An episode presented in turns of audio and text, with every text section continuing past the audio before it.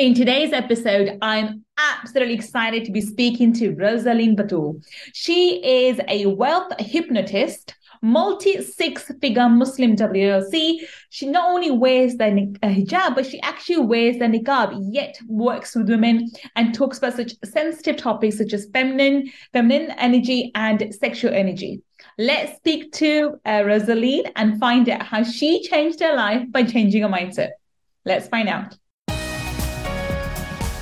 Money Mindset with Gul Khan podcast will help you to break free from your limiting beliefs, reverse your money shame, and blast through your money blocks so that you can live a life of unlimited abundance. In this podcast, we will talk about energy tools and mindset strategies that will help you to understand and change your relationship with money, whether you're in a job, profession, or working on your passion. Change your relationship with money to change your life. I'm your host, Gul Khan. Let's get started.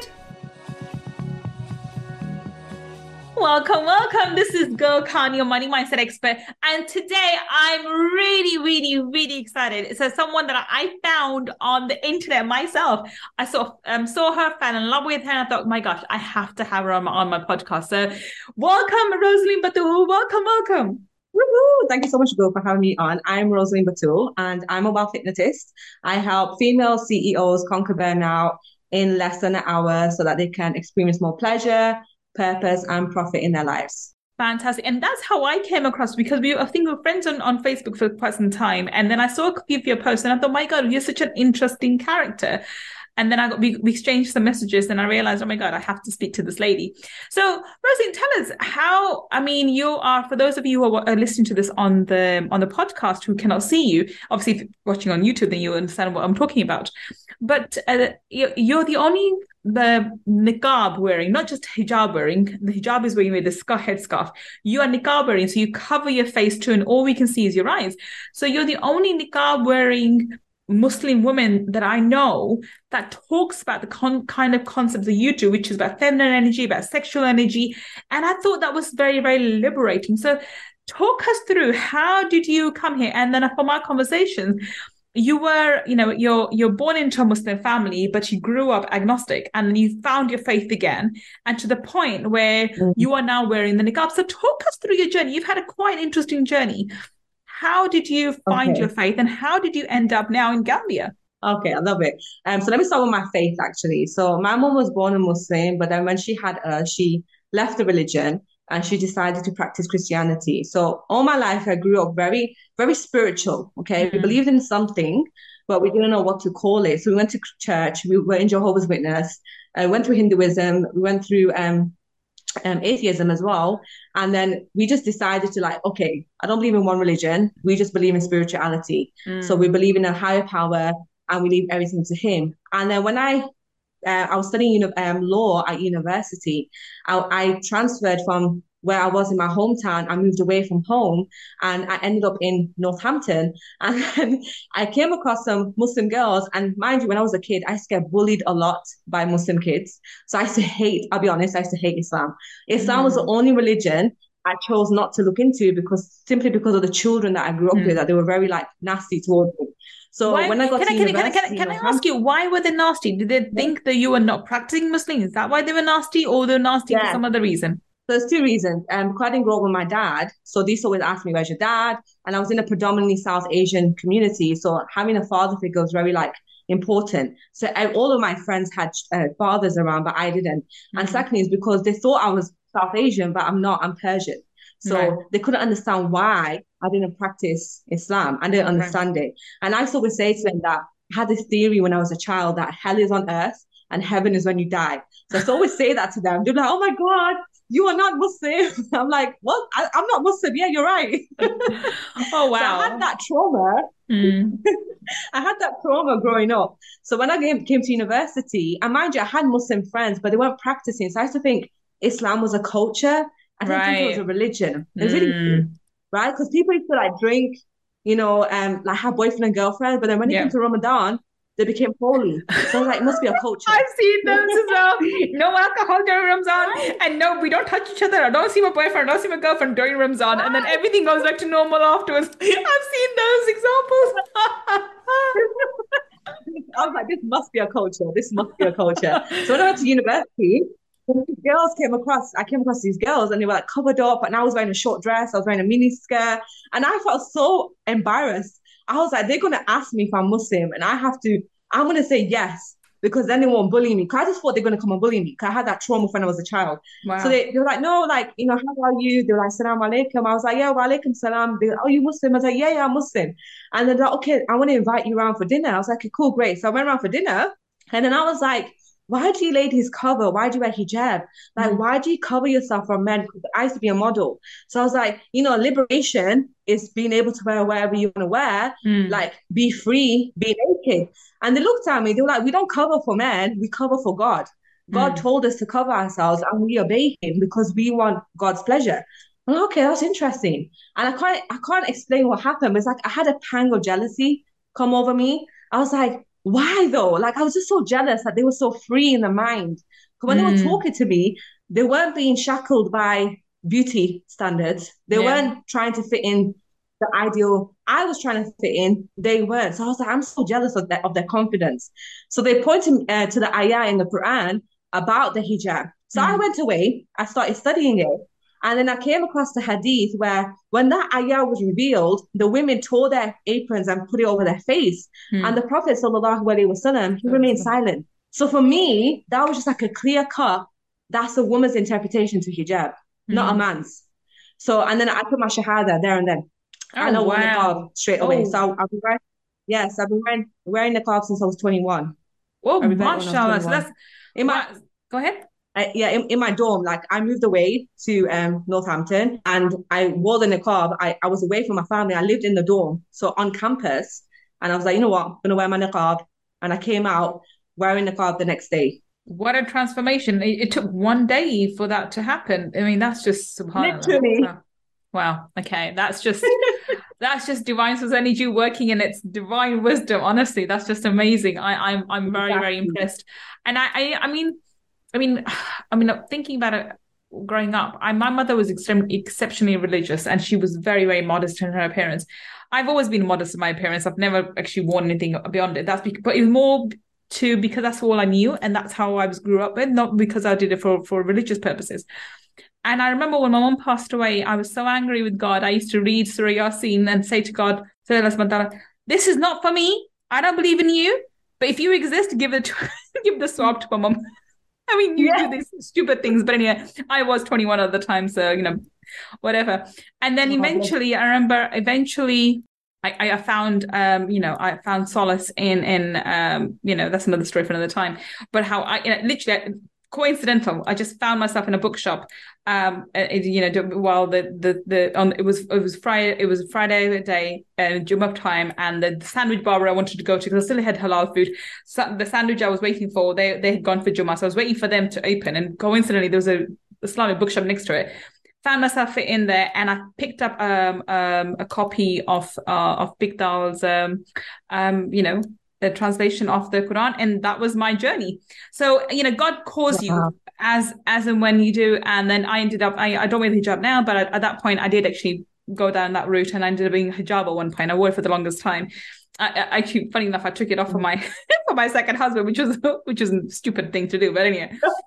anyway, um, so let's come back to you. So so you you you became you you put on the niqab which by the way for those who don't know how long ago was this? Because I, I, I just want to put this into context. And nowadays is more common. But so when did you put the niqab on? How many years ago? Uh, 12 12 years ago. So this okay. was in the height of like um, there's so much racism and Islamophobia that was yeah, going around. Because well. because the thing is, and I want to highlight that because since 2001, since the 9/11 um, happened, Islamophobia has has literally just increased. And I remember facing racism in schools, but I remember at that time, because I had hijab around similar times, I remember when I would go on the tube, people would be looking to see if I'm holding onto my bag and if I'm doing anything. And it was ridiculous. Yeah. I was a, I was a lawyer and I was dressed like a lawyer, like, you know, with my suit and everything, but still they would see, oh, she's wearing hijab. So she's, maybe she's got something in her bag. So this is why I want to say, I, right. I, I, didn't, I didn't even have the niqab on. You have the niqab on. So you would have, you would have see, um, faced a, a lot with a lot more severity. That's what the point I'm trying to make at. All right. So, but then you you found a partner and you got married. I take it. Yes. Yeah, so um, I got married after I reverted. I got married. I think two months after. Um, oh. we were in the same. We still I I studied law too. So yeah, as soon as I got, as soon as I reverted, I was like, you know what? I want to get married because I don't, I didn't believe in um relate. Even though I grew up like agnostic, I didn't believe in like having relationships before marriage. Like I wanted to, Mm. you know, keep myself pure. So I was like, I need to get married. Like it only makes sense in my mind. It was just like I want to get married, and my husband then back then, Alhamdulillah, he was a student. We were both studying law, so we decided to get married and. Yeah, I, it helped me. I, I feel like it helped me with my deen a lot more as well, just being married. 'Cause I know a Mm. lot of women struggle as well. Not saying not saying you have to get married when you when you um, become a like when you start go, going on the path to um uh, inspiration and and Allah. I Mm. actually advise against it, not to get married straight away. Can you find out who you are really? But for Agreed. me, Agreed. I, such a, like I, when I agree with that point. Yeah, you need to get to know who yeah, you are first. Exactly, yeah. And I, I wish, like, a part of me wishes like I didn't get married, but a part of me is so glad that I went through that journey. Like, I, I Mm. see both sides of it. So for Yeah. me personally, I'm the type of person, when I get an idea, I have to execute it. Like, Mm. once I have an idea in my mind, I'm just like, okay, I want to get married, then go get married. That's the type of person I am. But I would say, like, you don't have to do that. Like, find yourself first. But for me, well, going back to the Islamophobia point, actually, I got punched on the bus. I, I lived in Northampton, right? So Northampton is predominantly white. I think it's only 10% uh, ethnic minorities and like Mm. 1% are Muslim. So I lived Right. in a predominantly white area who did not understand Islam. And I remember getting punched on the bus. Like he busted my lip. It was so bad.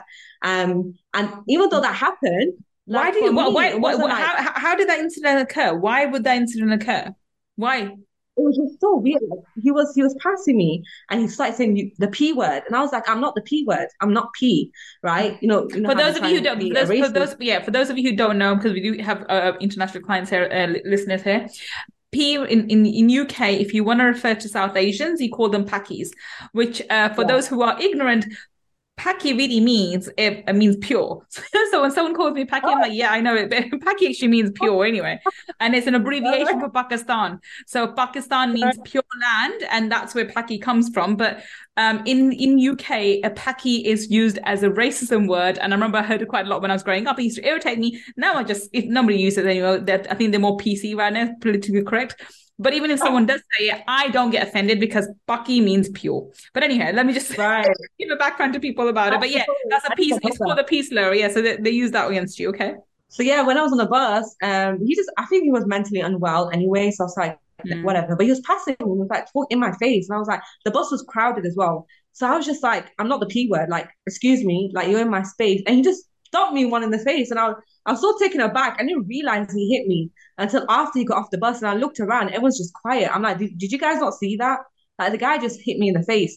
But even though he did that, I didn't feel. I didn't feel angry towards him. I didn't feel like, oh my God, it's because of this. I just thought, you know what? It's meant to happen. It's part of my journey. It's not going to change who I am. It's not going to Wow. anyway. And it just carried on. Like, so this is the stuff that I went through in my journey of like finding Islam, wearing the niqab, wearing the hijab. That's like being really firm in my faith. And you know what it is? I I I I give that to my mom. Like when I used to get bullied in school, and my mom still would say to me, "Go back the next day." She'd be like, "You're not taking a day off school. I don't care. Get up. You're not gonna let the bullies win.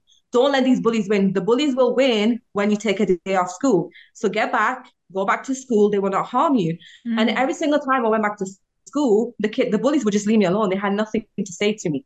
So I had I had that mentality of resilience for since I was five. So for me, getting punched in the uh, in the face on the bus wasn't a big deal. I was just like, okay, it's cool. I'm alive. I'm fine. I'm not gonna allow it to affect me. That's just the mindset I have. Wow. Okay. Wow. I mean that that is that alone, that story alone deserves an episode on on how on the mindset behind it. But okay, so let's move forward. Um, and then how did you go? I mean, did you become a did you finish your law degree? Did you become a lawyer? What happened with that? So I finished my law degree, but I decided not to carry on with law simply because of the fact like I don't understand it. I never understood. This is one thing that I didn't understand about law. Like if a if a thief enters your home and you harm him, he can sue you. Yeah. So for me, I was just like, this is not just. And I, my one of my values is justice. Like Mm. I really, I'm a very, I like being fair, and I like Yeah, like I- not equality, but justice.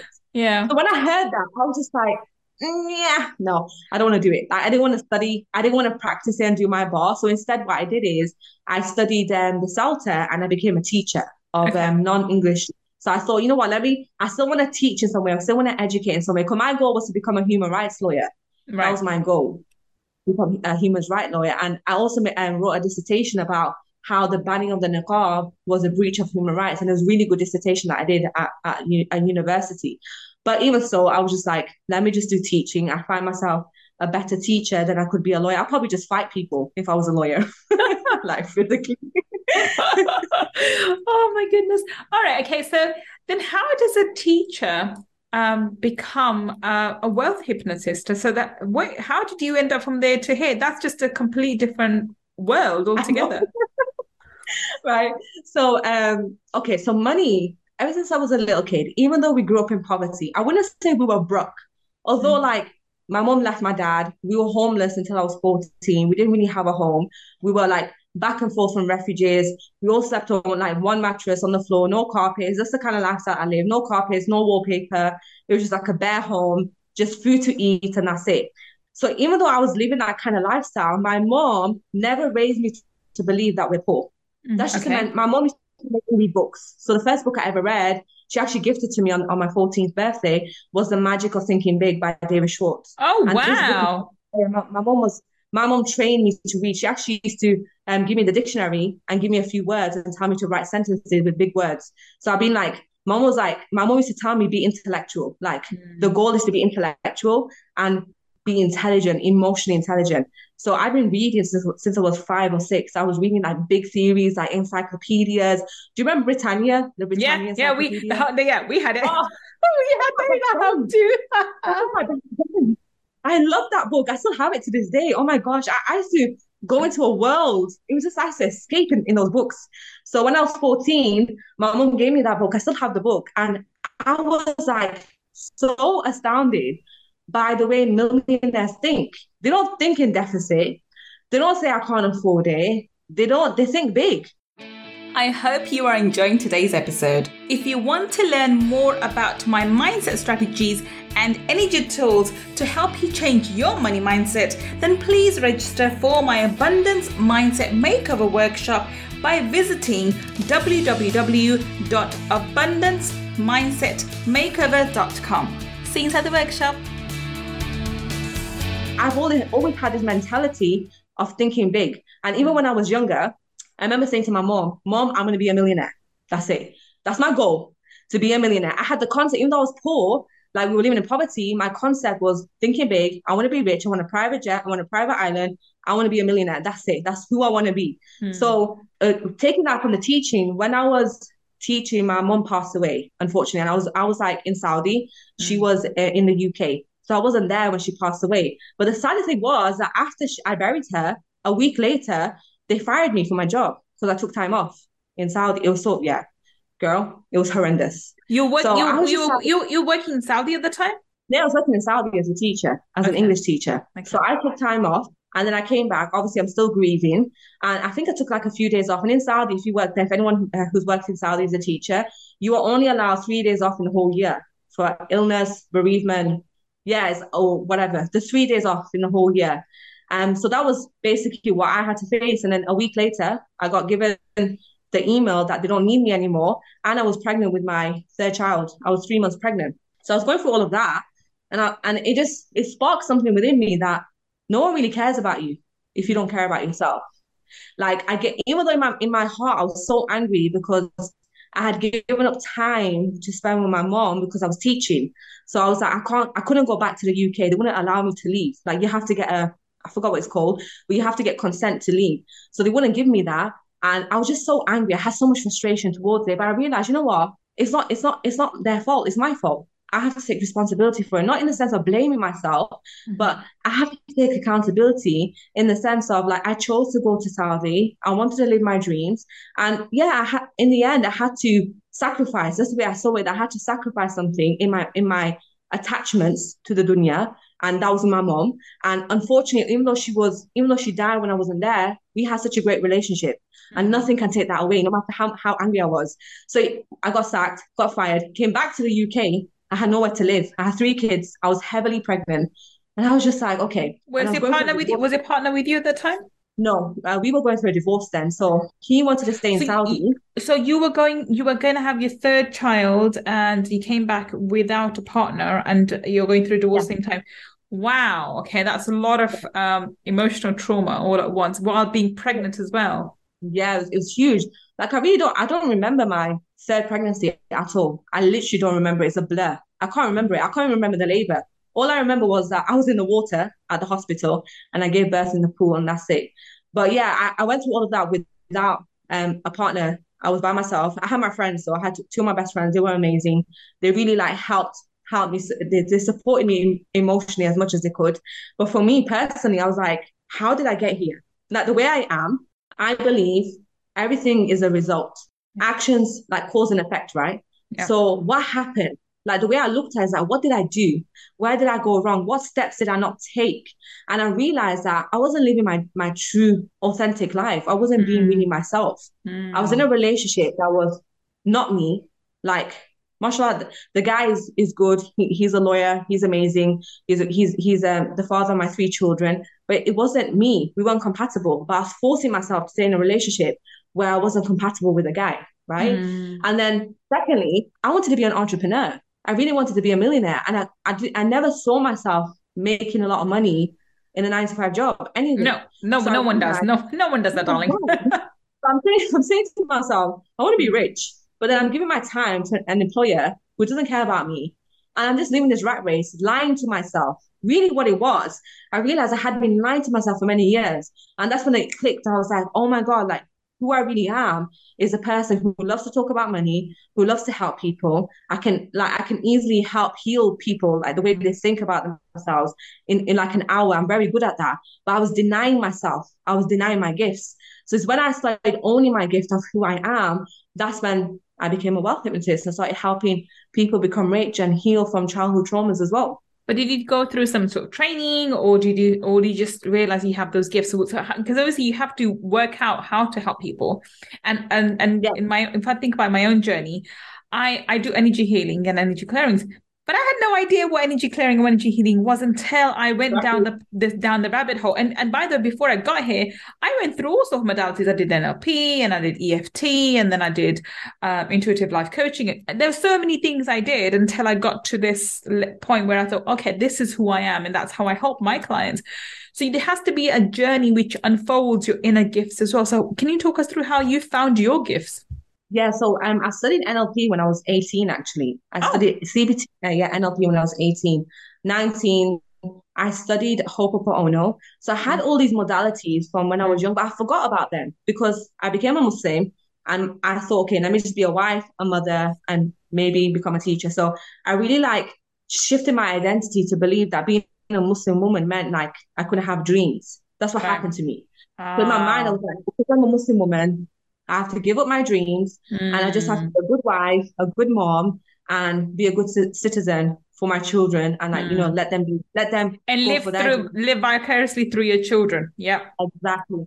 So when I, that's the lie that I was living. Like, yeah, I can't put on, for me personally, it was like, how dare I put that pressure on my children? Like, yeah. oh, for them to, that's horrible. It's horrible, yeah. horrible. Yeah. Hey, I had all these dreams for my son, like he's gonna be an engineer and all this stuff. I was like, oh my gosh, what's going on with me? Mm. So yeah, I studied NLP, CBT, Ho'oponopono. I'm actually Polynesian. So Ho'oponopono comes from my my culture. I'm mm. Persian Polynesian. My dad's side is Polynesian, my mom's side is Persian. Mm-hmm. So this like all this intuitive stuff comes from my dad's side. They're very spiritual. So when I learned this, I was, oh my God, this is part of who I am. And um, I studied hypnotherapy as well. That's the four modalities that I studied. But then what I did is I kind of like put them all together. And I was like, I already know what to do. I'm very intuitive. When someone talks to me, I can understand what's going on in their subconscious mind. I, I pick out words. I, am very good at um, looking at someone's aura and seeing what what what's stuck in their energy field. I'm very mm. good at that. Mm. So for me, it was just like I don't need to learn this stuff. I already know it, but it just um sparked when I studied hypnotherapy. It just sparked the chair. I was like, oh my god, I already know this. Oh mm. yeah, I mm. studied NLP. I already studied CBT. I already studied. I know all this stuff. Like, girl, put it to use. Let's get go. That's what literally what happened. I was like, Rose, you know everything. You know what to do. All you have to do, yeah, make a video, share on Instagram, and just keep going. So that's basically what happened in my journey. Uh, the, the quick question here then, how did you you know open up and have the confidence to talk about sexual energy and feminine energy online as well because that's what really struck me about you was here I am, and I have difficulty talking about sexual energy, and I do talk about it in, in my my workshops. But generally, I stay clear of that topic too because I'm not comfortable talking about it on the online space. And I know how important it is, but I, I talk about a feminine energy, but I would never talk about sexual energy. Do you see what I mean? It's not a, mm-hmm. it's a topic that even even me, who's the ultra com- uh, confident um, individual, talks about very openly. I will in on a mm. one-to-one basis, but not on an online platform. And but I saw you talk about it so openly and with with such uh, authenticity. It really struck a chord with me, and that's hence when I first reached out to you. Where did you study that, or how did you become aware of that, and how did you get the confidence to be able to speak about it with the niqab, with the hijab, which I think is just so liberating because most people when they look at a woman with hijab, forget niqab right? Because if you're wearing a niqab, you're, you're you're definitely oppressed. You can't possibly talk about sex, right? You can't possibly talk about sex. You can't even think about sex, let alone talk about it.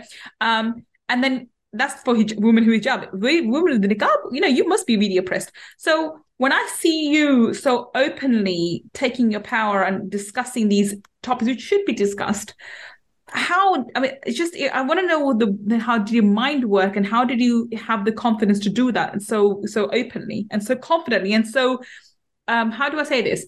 Without sounding vulgar. That's very, very important. Mm-hmm. There was nothing vulgar there. It was very authentic and very real and very raw at times, and sharing your own pain of what you, traumas you went through and how you overcame and how you help your clients. So, talk us through that. Yeah, so um, I was sexually abused when I was young. So I understand the shame that comes up when we think about sex and pleasure. Mm. And I know so many, like I've con- I've worked with over like 400 women. I probably conducted more um, abundance rewiring sessions than that. And the main thing that comes up for women is um, sexual trauma. There's, there's a, a, lot of clients that I work with that all have sexual trauma in some form or way, and it's affecting the way they receive money, the way yeah. they um, communicate, the way they're able to, to attract better partners or have a better relationship. Mm-hmm. And a lot of women that I work with, like, literally have never experienced an orgasm. I, I find that shocking because, mm-hmm. like, when I got remarried, like, alhamdulillah, my, my husband's amazing. And because I had to heal a lot of things within me. And mm. I realized one of the biggest things I had was shame around sexual energy. Mm. I just thought that um, women with higher sex drives, women who are ambitious, women who, um, you know, the ambitions, they have higher sex drives and higher achievers, they should be ashamed of that part of their lives because all my clients have that feeling like, you know, they have a high sex drive, they've never experienced an orgasm, like they really want to have more intimate relationship with their husband. And it's so crazy, right? like when I when clients hire me, they hire me for maybe procrastination, but then it ends up all of my all my sessions end up healing the sexual energy, all of them. Mm. It's really like mind blowing for me. So I realized it's not. It may be procrastination, it may be hustling, but there's something going on within you that is attached to your sexual energy that's also um, creating shame and as women, our feminine energy is to receive as much abundance as possible. Yeah. That's why we're able to create life in our womb, right? Mm. So when our womb is covered in shame, when our uh, when we think about pleasure in such a bad way, like we can't play, we can't take care of ourselves. It's selfish if I put myself first. These are all little micro um, shifts in our energy that's creating the shame around sex and pleasure. Mm. And and and I'm I'm saying um, as I was as you were saying this, I was I was going back to you know when I talk about this, um, especially when I first started talking about sexual energy you know that i talk about this and you know quite intensely in my mastermind where you know we and you can't you cannot possibly um, receive money if you had sexual trauma. The reason being if you you'll be you'll be really bad at saving so my module savings is all about sexual is sexual traumas. That end actually. So debt's all about humiliation. So if you've been humiliated especially through sexual trauma then you will accumulate debt. And if you've had um, again if you begin to flip the switch as i say you know you you internalize unsafe as being the new safe, then you would never allow yourself to have savings because savings is just a form of uh, financial security when you get become an adult. So these are so important um, when we talk about savings and debt, but even more so because the, the amount of money you're going to allow yourself, the amount of abundance you're going to allow yourself, in not just in financially, but in relationships too, is dependent on what's what you think is normal for you. And if you've been through any kind of sexual trauma, or you won't be able to. And I know this because this is a topic that we don't talk about very often at all, especially not as Muslim women. We that's not a topic that we should be discussing because God forbid Muslim women should have sexual desires. And this oh is God. quite, uh, uh, yeah, honestly, God forbid, you know, we should have sexual desires. And then on top of that, it's funny how people see i'm glad you just said this females who are very because men who are supposed to be seen as you know very ambitious and the alpha male they have they're known to have high testosterone and really high sex drives well why isn't the same true for females who are very ambitious? Because females who are very ambitious or alpha females, they tend to have very high libidos and very high sex drives. They may be able to, they may not sleep around, they may be able to, you know, um, control themselves, but doesn't mean they don't have sex drive. But we just assume that they're just nuns and they, they want to be celibate and, and they, you know, all they all they think about is money and, and their career. That's actually not the case.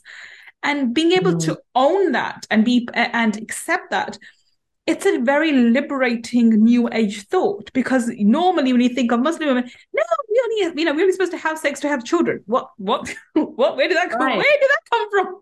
Right. It's shocking because even when I read the Quran, Allah refers to the wife as a garden. He tells yeah. the men, "Go to your garden."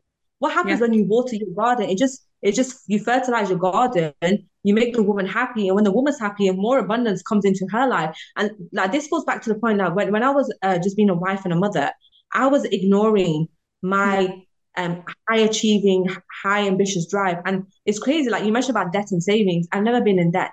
Even though mm. I've been through sexual abuse, I've, I've always had savings. Why? I didn't realize this when I was younger.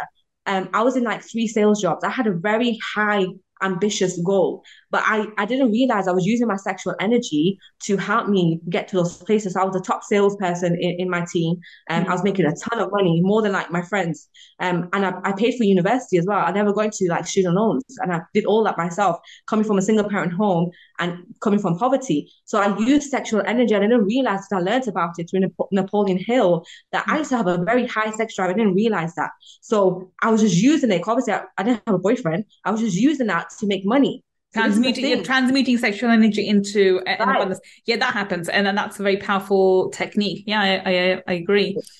But it's interesting to say that. But I mean, more so, I think I found it very liberating to see, uh, a, you know, a woman, Muslim woman who's a practicing Muslim woman who wears a niqab, who's open to discussing these in so-called awkward conversations and allowing other other women, not just Muslim women, but just women in general, to come forward and accept their and own their sexuality. Because I think this is a very, very important topic. Uh, and too far too often, we as women, and, and, by the way, women, anyone woman over forty, God, you shouldn't even think about sex. You know, you're older now. Where does oh that come from? Again, that's the, these these ridiculous things that come through is is just mind boggling um in especially i'm talking about the south when i say this i'm talking about the south asian culture. Yeah. um and so that's because that's where i come from. So this is in my culture which includes india pakistan bangladesh you know all of those regions. And it's it's interesting to see how we are developing the you know the collective consciousness and coming forward and including muslim women are coming forward and breaking those taboos and breaking these barriers which is amazing. So hats off to you, uh, Rosalina. I, I, think honestly you're amazing, and I think you're doing an amazing job. So on this note, we're going to wrap this up. We have to have you back, um, Rosalina. We have to have a conversation with you on Money Talkies. But for now, tell everybody where can we connect with you? How can you find you on the internet? Okay, perfect. So you can find me on Instagram, Rosaline Batul. That's where I'm most active. Um, and right now I have one-on-one sessions and I have a group program, Sacred Feminine Pleasure, that is all about harnessing your sexual energy and reawakening your femininity. Our next round starts on in January, 25th of January. So if you want more information, you can just send me a DM on Instagram. Um, and if you are listening to us on podcast, and then the the link to uh, Rosaline's IG account and even to her program, she has a link for it. We will share that with you on the show notes. And if you're watching on the YouTube, down below. In the description section we'll we'll have uh, all the links to her as well. Even if you're watching this after january 2023 remember the links will be there and you can join um um the next round or whatever whatever she's doing on dm of her to find out how she can best support you. I think definitely if you if you feel that you are stuck in some area of your life she's definitely the girl to go to. Thank you so much rosaline for being such an amazing guest. We're going to have you back on on mind talkies but today it's been such an interesting conversation. Thank you so much. Thank you darling and thank you for listening to me and Rosalind today on Friday Feature. We will join you again on with another amazing guest, finding out how you and I can build a better business and learn from them and, and find out how they change their life by changing their mindset. Until the next time we meet, this is Gul Khan signing off. Take care and bye for now. If you want to learn more about my energy tools and mindset strategies, then please visit my website www.gulkhan.com. And if you want to take part in our five day abundance mindset makeover workshop, where I deep dive into energy tools for abundance, then please go to www.abundancemindsetmakeover.com and register. I look forward to being your mentor in the next workshop. And if you want to learn about the spiritual laws of money, then go and get my book, Laws of Money, from www.lawsofmoney.com. Until the next time we meet, this is Gul Khan signing off. Take care and bye for now.